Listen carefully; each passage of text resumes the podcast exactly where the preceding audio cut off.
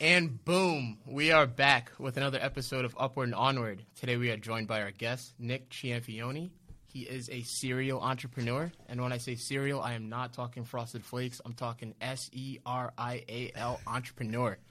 Nick, thanks for joining us. I'm so happy to have you here. I'm glad to be here. Yeah, and I just took that intro like four times, and Nick saw each of them. So, just so you know, it's been a blast so far. it's been a blast so far. No pun intended. I said blast a couple times and we cut it out, but finally we got this thing kicked off. It's a, awesome to see you, and uh, thanks for joining us. Um, seems like you've had a busy week.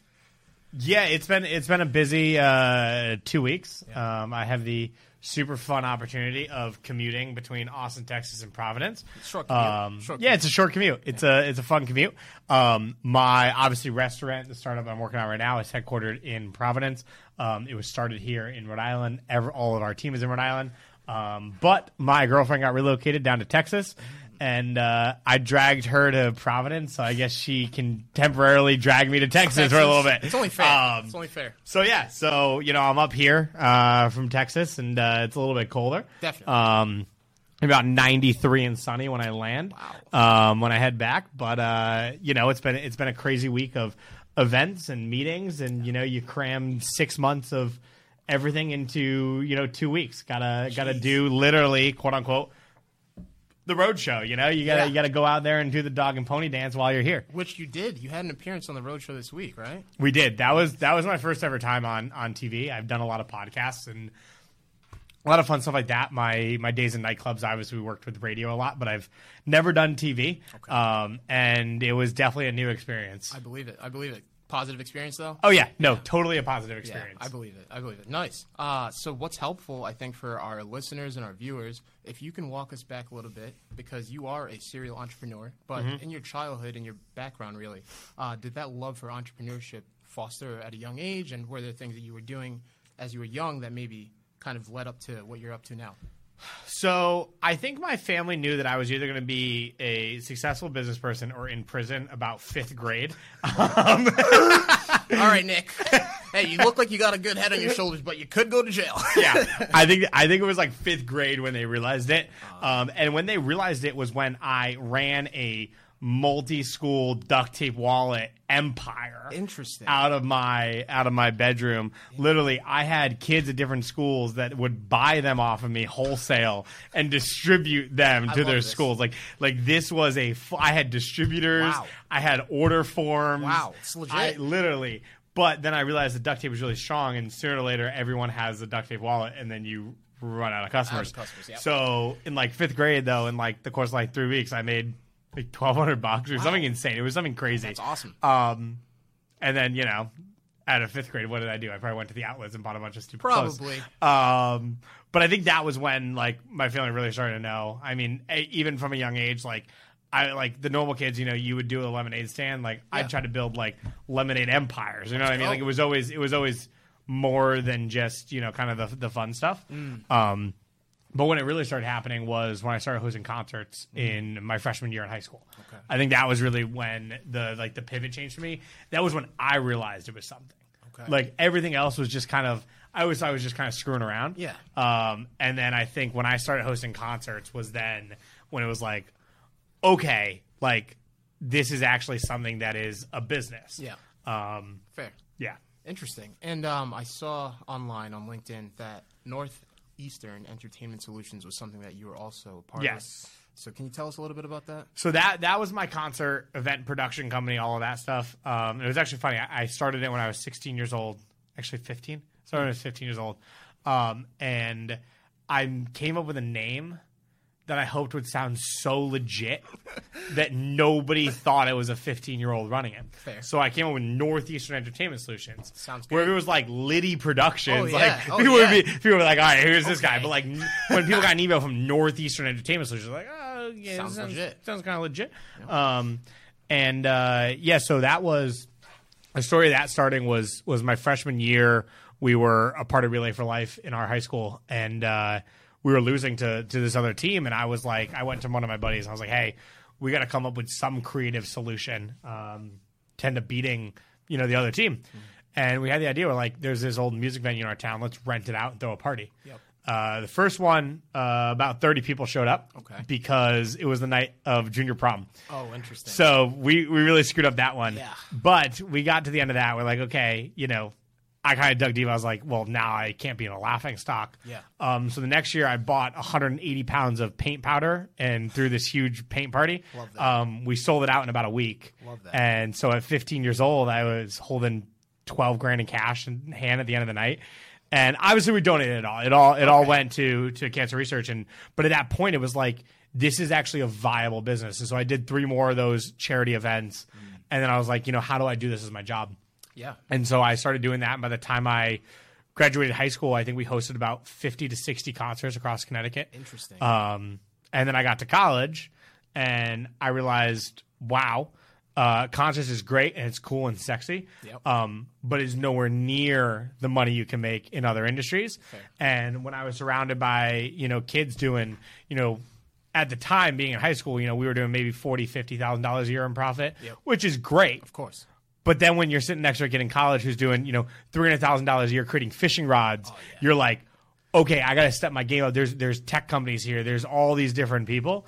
Yeah. Um, which you know, shout out to fishing rod company Zach. I love the kid. Great genius business. But exactly, it's like you realize you're like you, you're the aggregate of the people you hang out with the most. And 100%. so in high school, I didn't have other entrepreneurs. I see. And so you know, I was the outlier, so I didn't have anybody to compete with. I see. Then I got to college. It's like, all right, you know, Let's do this thing. now, now let's step up the game. I see. So, was that a motivating factor for you to want to go to Bryant University and study business administration and entrepreneurship? So yeah, so at Bryant, I think what the, the motivating factor for me for Bryant. So I, I obviously like everyone else, I applied to the three Bs: Bryant, Bentley, and Babson. Um, my dream school was Babson, uh, but you know, for the record, I didn't make it into Babson, um, which you know, hopefully. Make him regret it one day. Yeah, Um, but it, it was, and I didn't not make it. I got waitlisted on both Bentley and um, Babson, and they were like, "Oh, like, do you want to wait?" And then Bryant came in with, you know, academic scholarships and all that stuff. I was like, "Nope, nope, we're going to Bryant." I'm just, I'm just a big believer in like everything happens for a reason, and 100%. you know, I look back on it and I'm like, the, like, I look back over my whole life. You know, I in you know from a young age in elementary school, you know, didn't really get along with a lot of people, and so I went to Catholic school. That got me into theater, and then I ended up going all the way to a theater high school. And you know, I look at it now, like if I didn't go to theater, I wouldn't be good at sales and have a good presentation style and a lot of stuff like that. Same thing at Bryant. If I didn't go to Bryant and I, you know, I wanted to chase my dream school.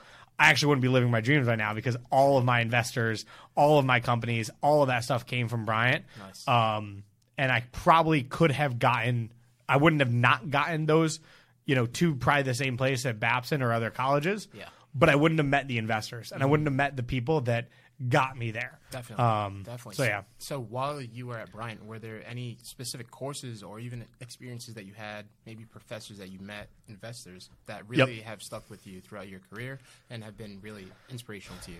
Oh, 100%. Um, I would say multiple different, you know, student entrepreneurs that, that we always keep in touch with. Um, there were two professors, though, that literally um, my entrepreneurial marketing professor, I still stay in touch with her all the time. Um, we She helps me out on so many things. Uh, we call probably on a you know a monthly or bi-monthly basis. Nice. Um, but she was there from the start. She helped a lot of the branding and the advice and all that different stuff when I was launching Artist Republic. And then the other one who was a really good leader at the beginning and, and an advisor at the beginning was my entrepreneurial finance professor because I'll never forget it. Um, we had someone reach out for an investment. It was our first investor that reached out to us. And I walked into his class and I was like, I have no idea what to do. Yeah. I have never talked to an investor before. I don't have any of this. And he's like, Do you have a lawyer? And I was like, No. He goes, All right. He goes, Meet me tomorrow in meet me out here, blah blah. blah. The next day he drove me into Providence. His uh, good friend was one of the leading people at Hinckley Allen, one of the partners at Hinckley Allen. And he got me a great deal. They were like, basically, you don't have to pay us up front until you get funding, and even that, the first you know amount's fifty percent off. And like the fact, like he literally drove me to Providence, So cool. got me lawyers, and then helped me with the accountants and all the different stuff. And so, yeah, a lot of the professors really went the extra mile. Nice. Um, and so yeah, I definitely I definitely stay in touch with a lot of them. That's awesome. That's so cool. Uh, maybe uh, Babson, if you're seeing this, you guys missed. it. I'm sorry. I'm sorry. Bentley too. Let's throw you guys all in there. We're gonna name you too. But uh, thanks for sharing about your Yeah. experiences at Bryant University. Uh, I also saw that you were a part of Y Combinator, and you went through Y Combinator. So the the Y Com- the Y Combinator one's a little different. Um, we were I obviously a lot of my time spent now. Um, I try to give back. I try to work with students. I try to work with the community and with other entrepreneurs. And one of the things that I, I get asked a lot is like, what kind of free resources do you look at? And so Y Combinator has this really cool online free resource uh, called Startup School. And so I during COVID, super bored, put myself through it um, to kind of like be able to tell people like thoroughly like, hey, is this something that you would recommend people to go through?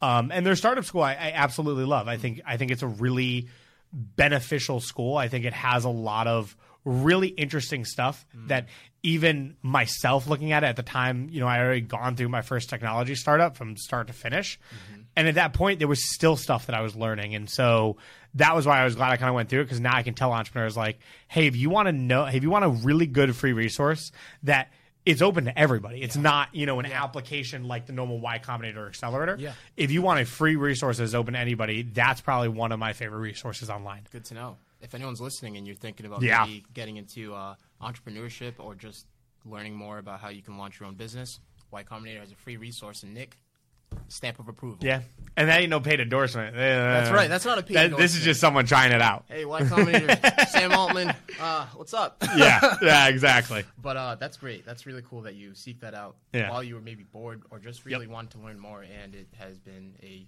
useful resource for you. Yeah. Uh, Whitecap Apparel. That's something that you. Oh, we're as going well. deep. Yeah, we're going back. Let's go back. Let's start there, and then we'll go forward. What's Whitecap Apparel? So Whitecap Apparel was uh, me and my buddy when when I was running concerts. Um, we wanted to start a, a clothing brand, um, but specifically uh, we were starting a men's bracelet company. Okay. Um, it was kind of like these anchor bracelets, and uh, so we did that. But we also built a whole apparel brand around it. Um, and uh, yeah, we built that over the course of couple years of high school. It was kind of fun. It was my kind of first kind of doting in that kind of apparel and stuff like that world. And we had everything. Manu- we were working with manufacturers overseas Oh, and all this different stuff. Yeah, we it was kind of fun because we were in high school and. Uh, you know, we're, we had finals the next day, and you're up at 1 a.m. chatting with Someone- di- yeah, different people overseas Yeah. and, and learning how the whole supply chains work. And you really learn it just by doing it. Definitely. But yeah, and then also working a lot on the actual retail distribution. You know, we not gotten anywhere crazy, but we probably distributed to in person probably 20 stores across both the East Coast from Maine to Florida Okay. and did a lot of online e-commerce. Hmm. But it, it was definitely a lot of that stuff. It was it was a fun project to work on. I had two other co-founders, and it wasn't anything crazy. And then we ended up selling it. Uh, first year, our first year in college, we ended up just selling it because we were just running it. And some kids reached out to us about advice about a, launching their own apparel brand, and we're like, "Do you want to just buy, ours?" this one? Yeah, and so you know, It it, was out? beer money, it was cash, and we Oh, moved on. That's all you needed at the point, right? Yeah, exactly, I mean, exactly. hey, you're gonna give me beer yeah, money, no one's gonna complain about beer money. No, that's fair. No. Oh, that's funny. Uh, do you still have any uh, white cap apparel anywhere in your closet? I'm curious. Oh, I definitely do somewhere. Yeah. Um, yeah. You do you wear it? No. No. No, I why, haven't. Why? Are the, are the, desi- the designs not up to snuff? Like, do you? Oh, the back? designs are not up to snuff. Okay, all right. Not then, up you know what? snuff. White cap apparel. I hope you guys are doing well, but we're no longer wearing your brand. yeah, I don't. I don't even think they have it anymore. I don't know what they did with it. Yeah. But uh, yeah, no, we the designs were cool. There was a couple designs that were cool, but you know, we were high schoolers trying to design apparel companies. It wasn't fair. definitely better than mediocre. Okay. but At you least know, you're honest. Yeah, I appreciate it that. was it was good. I would I would have wore. it. I mean, I had family and friends that definitely wore. it. I think my Yeah. mom still wears it. Mom, of course she Um, will. Obviously, my Of mom still wears yes, it, which is good. Um, it's probably one of her favorite shirts. She Yeah. still wears. But I, w- I do have a bunch of the bracelets laying around. I did keep it a lot of those. Nice. That's what's up. That's what's up. Um, so from there, I'm gonna jump a little bit forward. Artist Republic. So Mm-hmm. Yeah. you were the founder of Artist Republic. Yep. How did this begin? And Okay. what was your experience with Artist Republic? So the way Artist Republic began was the the short long story. Uh, when I got to college, realized like Northeast Entertainment Solutions was not the most profitable thing, and so I wanted to figure out what I wanted to do next. at that point, when I wasn't hosting concerts anymore, I wasn't competitive to people. And so a lot of the nightclub promoters reached out to me to run their marketing. Okay. And so at that point, I started a whole Instagram marketing agency because this was at the heyday of really pre Instagram bots. They they at this point in time, the Instagram was Wild West. Yeah. Um, and the whole targeted follow for follow method was massive. And so we had a whole method around that. Nice. And so I built that over the course of a year. We ended up getting shut down by Instagram before I really got to Really? grow it. Yeah.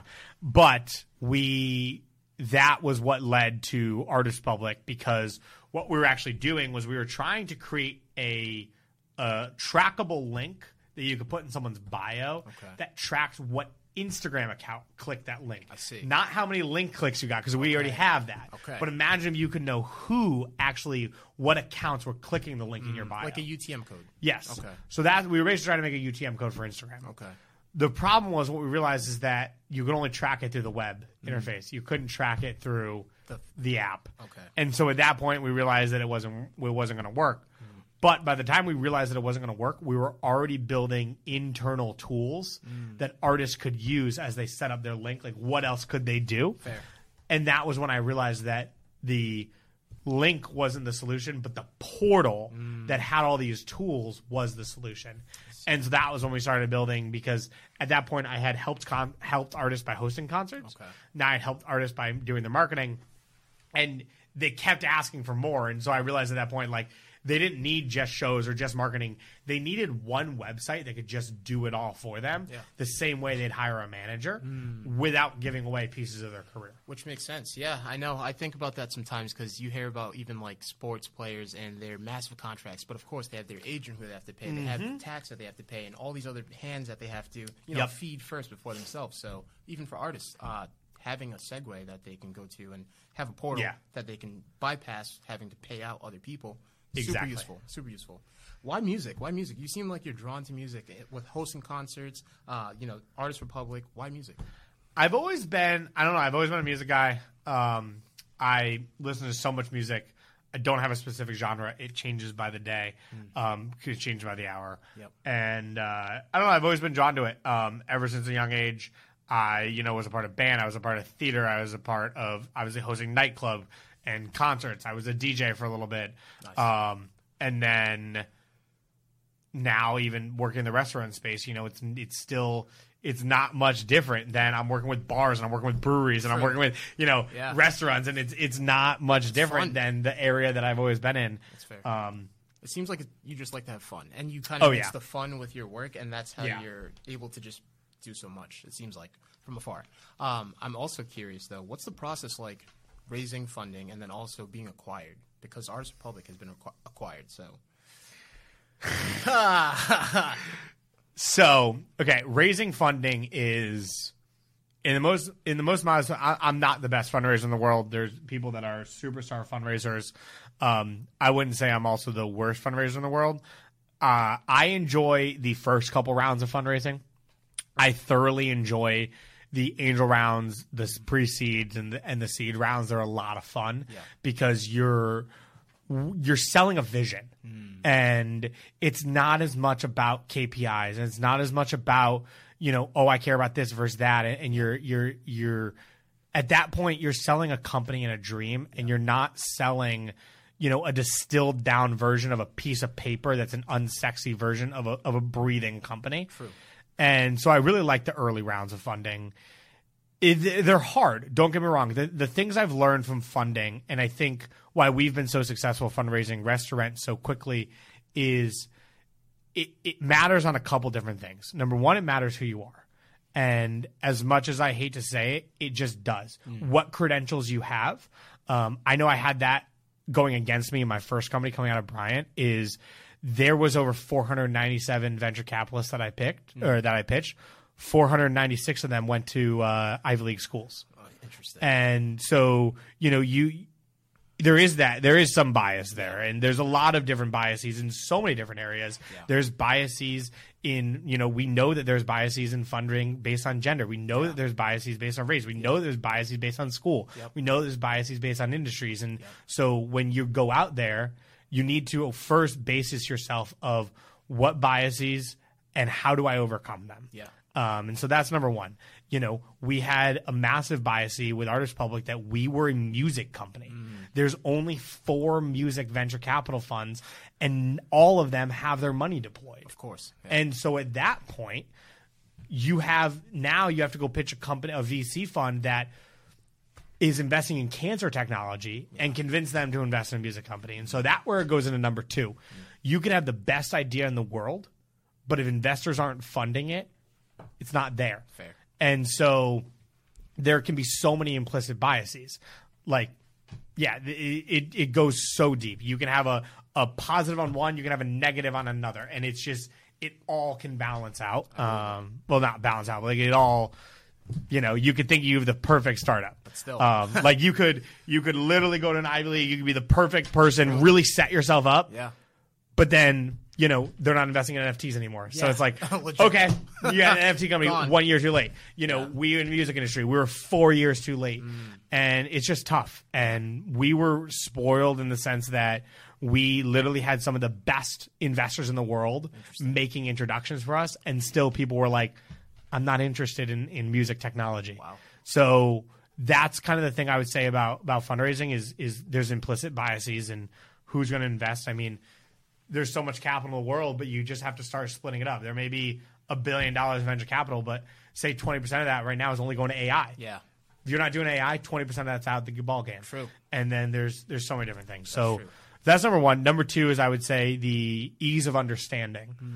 Uh, and so what that basically means is there's so many companies that are great, but if you can't distill it down into a, a, a one sentence pitch mm. that makes people understand it, it's going to be hard. Yeah. Artist Republic was doing so much that we like to say we were a record label online, Yeah. but still it gives you an understanding, but it's still tough. Yeah. With restaurant, we say we're the open table for private events, mm. and people are like, okay, I get that Yeah. enough to understand exactly what you do and that's a big piece of fundraising is being able to have a broad range of everybody understanding and i think we've been lucky with with restaurant Yeah. with that and then the third piece that also goes back into the the implicit biases but being a multi-time founder Yeah. True. uh, i heard that a lot in my first company was we only invest in second time founders Interesting. and it used to you, you know get me upset because it's like how do i become a second time founder if i if i haven't become a first time founder Yeah. And so, but hmm. now being a second time founder, you realize it's easier. And, and, but there's reasons for that because now I've raised the money. Yeah. I've hired the people. I've lost money. I've won money. Yep. We've sold money. Like Yeah. it's, I've seen it all. So I know what's stupid. I know what's not. You know, we had a decision the other day that we didn't have any sort of CFOs in the last company. And I'm already working on bringing a fractional CFO in and stuff like that because I know where my strong points are, my weak points are, and I think that's the benefit of a second time founder. And so I understand. Definitely. But that's kind of my three things: is understanding the implicit biases of venture capital at the time that you're trying to raise. Okay. Um, two, making sure that your statement and understanding of your company that you understand it well enough to help other people understand it in a one sentence way. And number three, just experience and making sure that you can replicate that experience.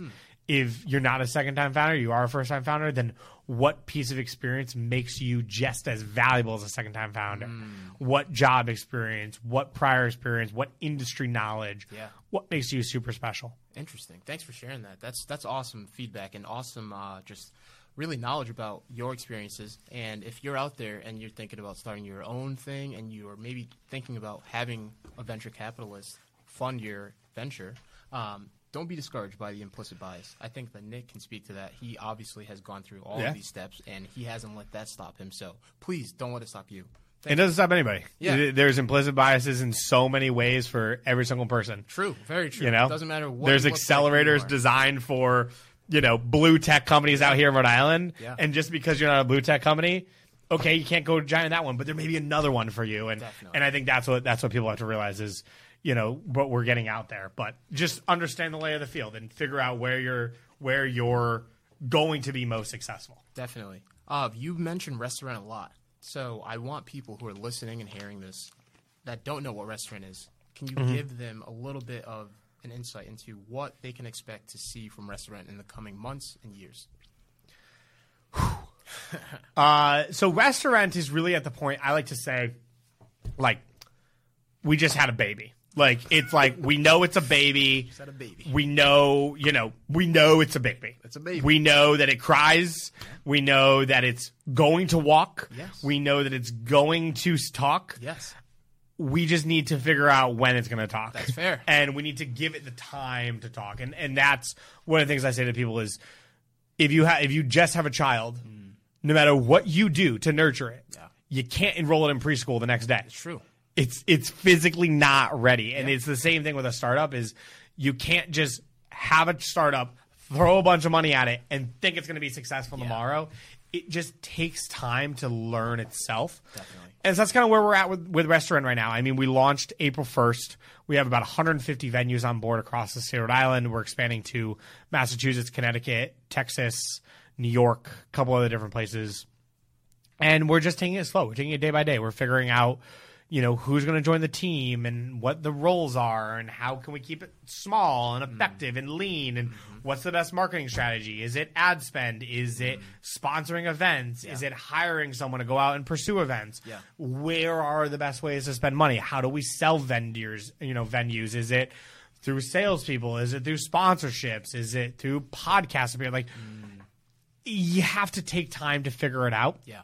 So and it's it's only one month old, so it's it's a newborn. It's true. It's only one month old. I, but from Yeah. what I've seen, at least on social media and just the events that you guys have done so far, it seems like you guys are just on a rocket ship to the top. So I'm excited to see your journey, and uh, I'm rooting for you guys. Thank you. Um, I'm curious though, as a consumer and someone Yep. like myself, or even someone who's watching, uh, they live in Rhode Island, and it's maybe their best friend's birthday that's coming up, and they're looking to book a spot for them. Is restaurant a solution for them to find a place that they can host an event after hours at a establishment? Exactly. Okay, But it also could be during hours. It doesn't have to be after hours. It can be any booking hours that that place is available. A lot of times you'll see, obviously, like Saturdays or Friday nights, um, usually blocked off. But depending on the price, everything has a price. so it, it can depend. But that's that's what we say restaurant is. Restaurant is the open table for private events. So if somebody is looking, if somebody comes to our platform, they say, "Hey, I'm looking for a private event space on this date for this many people, for this vibe, with this food, with these dietary restrictions, all this different stuff. Show me what's available." Okay. and that and we're actually going to plug in. Uh, it takes a little bit of time. We have a lot of stuff still working on, but we have calendar integration, so we should have up to date availability and all the different stuff, so we can actually show you not just what's in the area, but what's actually available on your date. Because there's a lot of restaurants, like a lot of the ones in Newport, Yeah. they're booked out for the rest of the summer already. yeah. So you can't even think about doing it, and they don't want to be taking your calls because it's yeah, they're already booked on your date. booked. So they don't want to take your call. So having that availability publicly is, is another piece that is key with us. That's awesome. I love that transparency and how you guys are providing that for the everyday person. Uh, you know, I think a lot of people they get close to when the actual day is of their significant other or their friend's birthday or just a special event, and they start calling around to all these restaurants, but it's way too late. So Yeah. if they can get on restaurant and see that something's available, Yeah. solution. And who knows? Maybe you'll grab a cancellation date and uh, you know get lucky. True, true, true.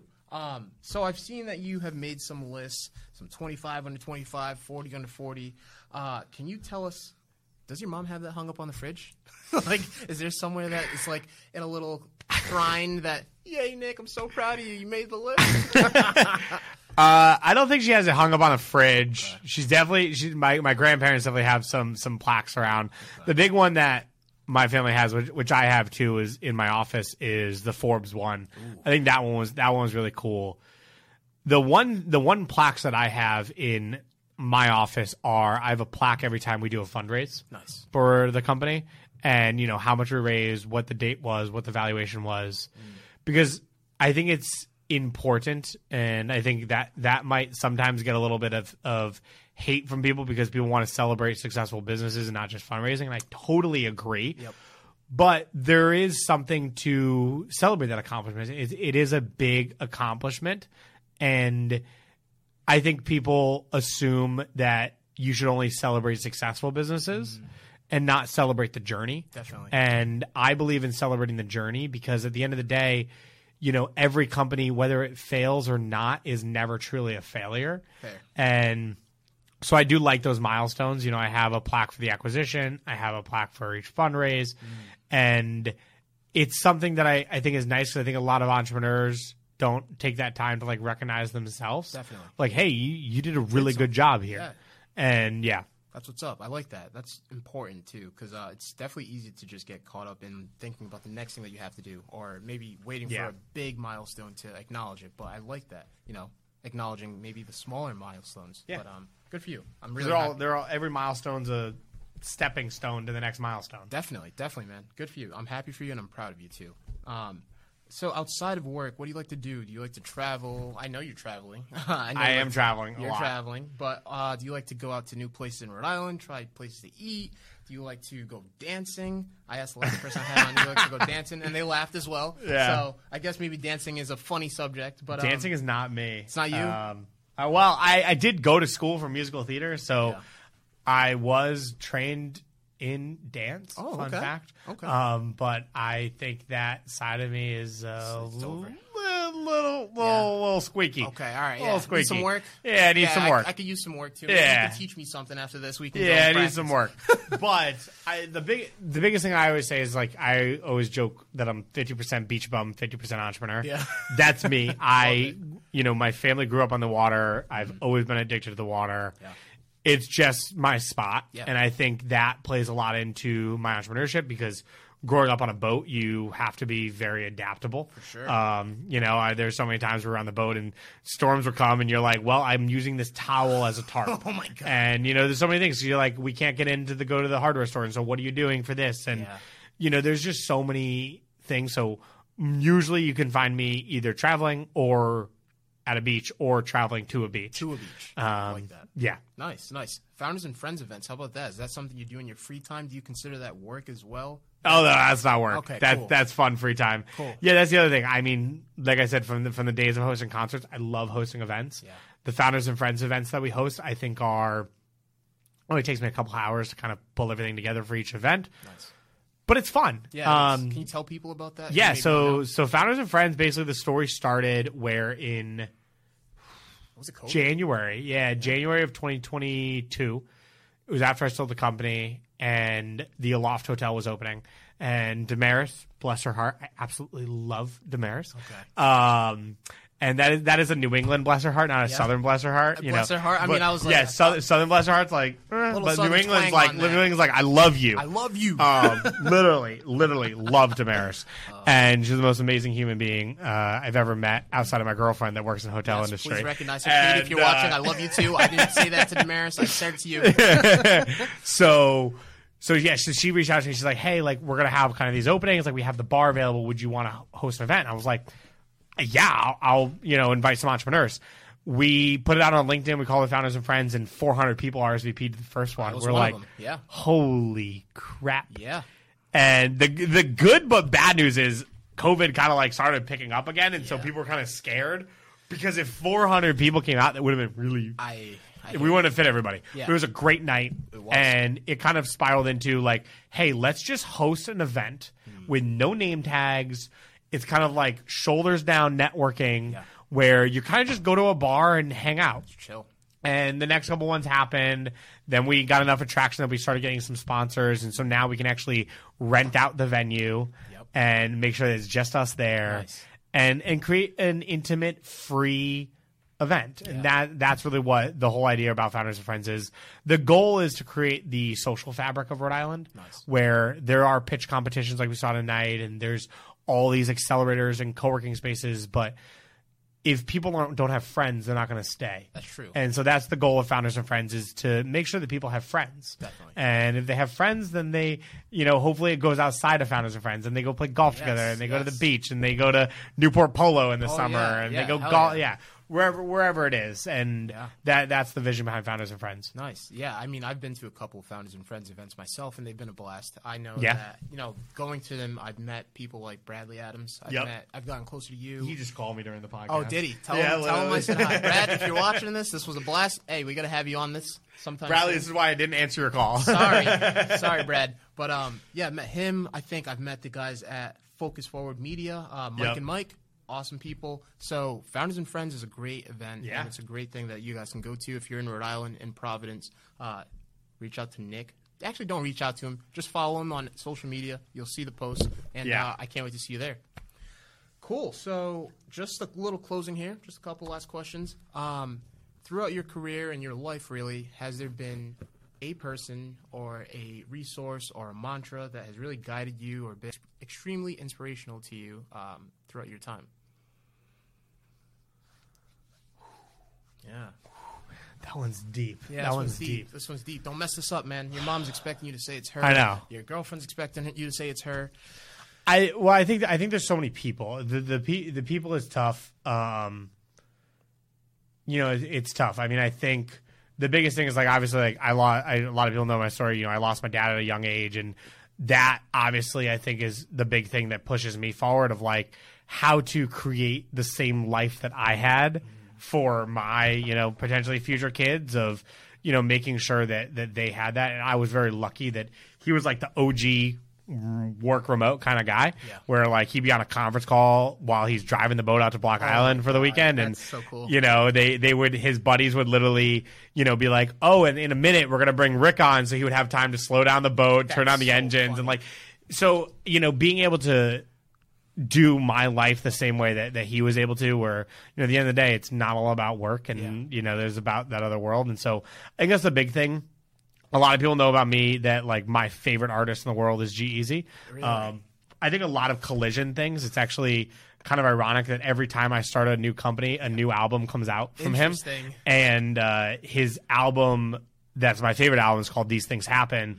Came out the actually the day my dad passed. Oh, wow. And so there's a lot of like alignments that are kind of like when I like that's kind of my album. This was like that's the thing, and there's one song on it that is kind of my saying in life, which is opportunity cost. Opportunity gets cost gets me through everything. Mm-hmm. Love it. Is you know I'm here instead of there, and I'm there instead of here, and living life with an opportunity cost Yeah. of you know every minute that I'm up here, I'm not with my girlfriend, and every minute I'm with my girlfriend, I'm not doing work, and every minute I'm not doing work, I'm not doing this, and so making sure that you have that balanced life so that you don't regret any of those opportunity costs. Definitely. Damn, that hit me. That hits. right here. That hits. That hits. Thank you, man. Oh man, I, I appreciate that, and I'm gonna have to listen to Opportunity Cost right after this because Oh, it's a great song. I, I, I want to ride home in, in my car and just really get into my. Oh, you'll you'll get into your feels. There's a there's a great the the ending is like a recording from his mom, like a live. Oh, you get you get into your feels. All right, all right. I like that. I like that. If you guys see me crying on the way home driving down 295 today, just just keep moving. You know why. Just keep moving. You know why. Um, nice. Last question.